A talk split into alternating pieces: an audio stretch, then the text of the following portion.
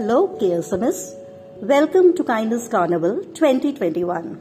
Today we have Sarita Singh with us, who is Rishita's mom, and she is going to share with us how somebody's kindness during the lockdown period helped her.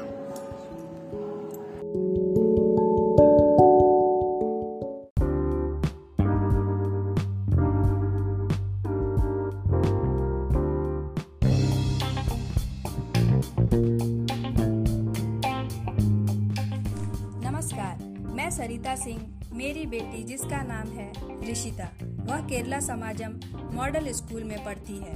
मैं यह बताना चाहती हूँ कि corona काल में school की प्रधानाध्यापिका श्रीमती नंदिनी शुक्ला जी तथा विद्यालय के मैनेजमेंट मेरी बेटी को सभी विषयों की पुस्तक की व्यवस्था करने में जो मदद की है, मेरे पास शब्द नहीं है कि किस तरह मैं उनका तहे दिल से शुक्रिया, धन्यवाद?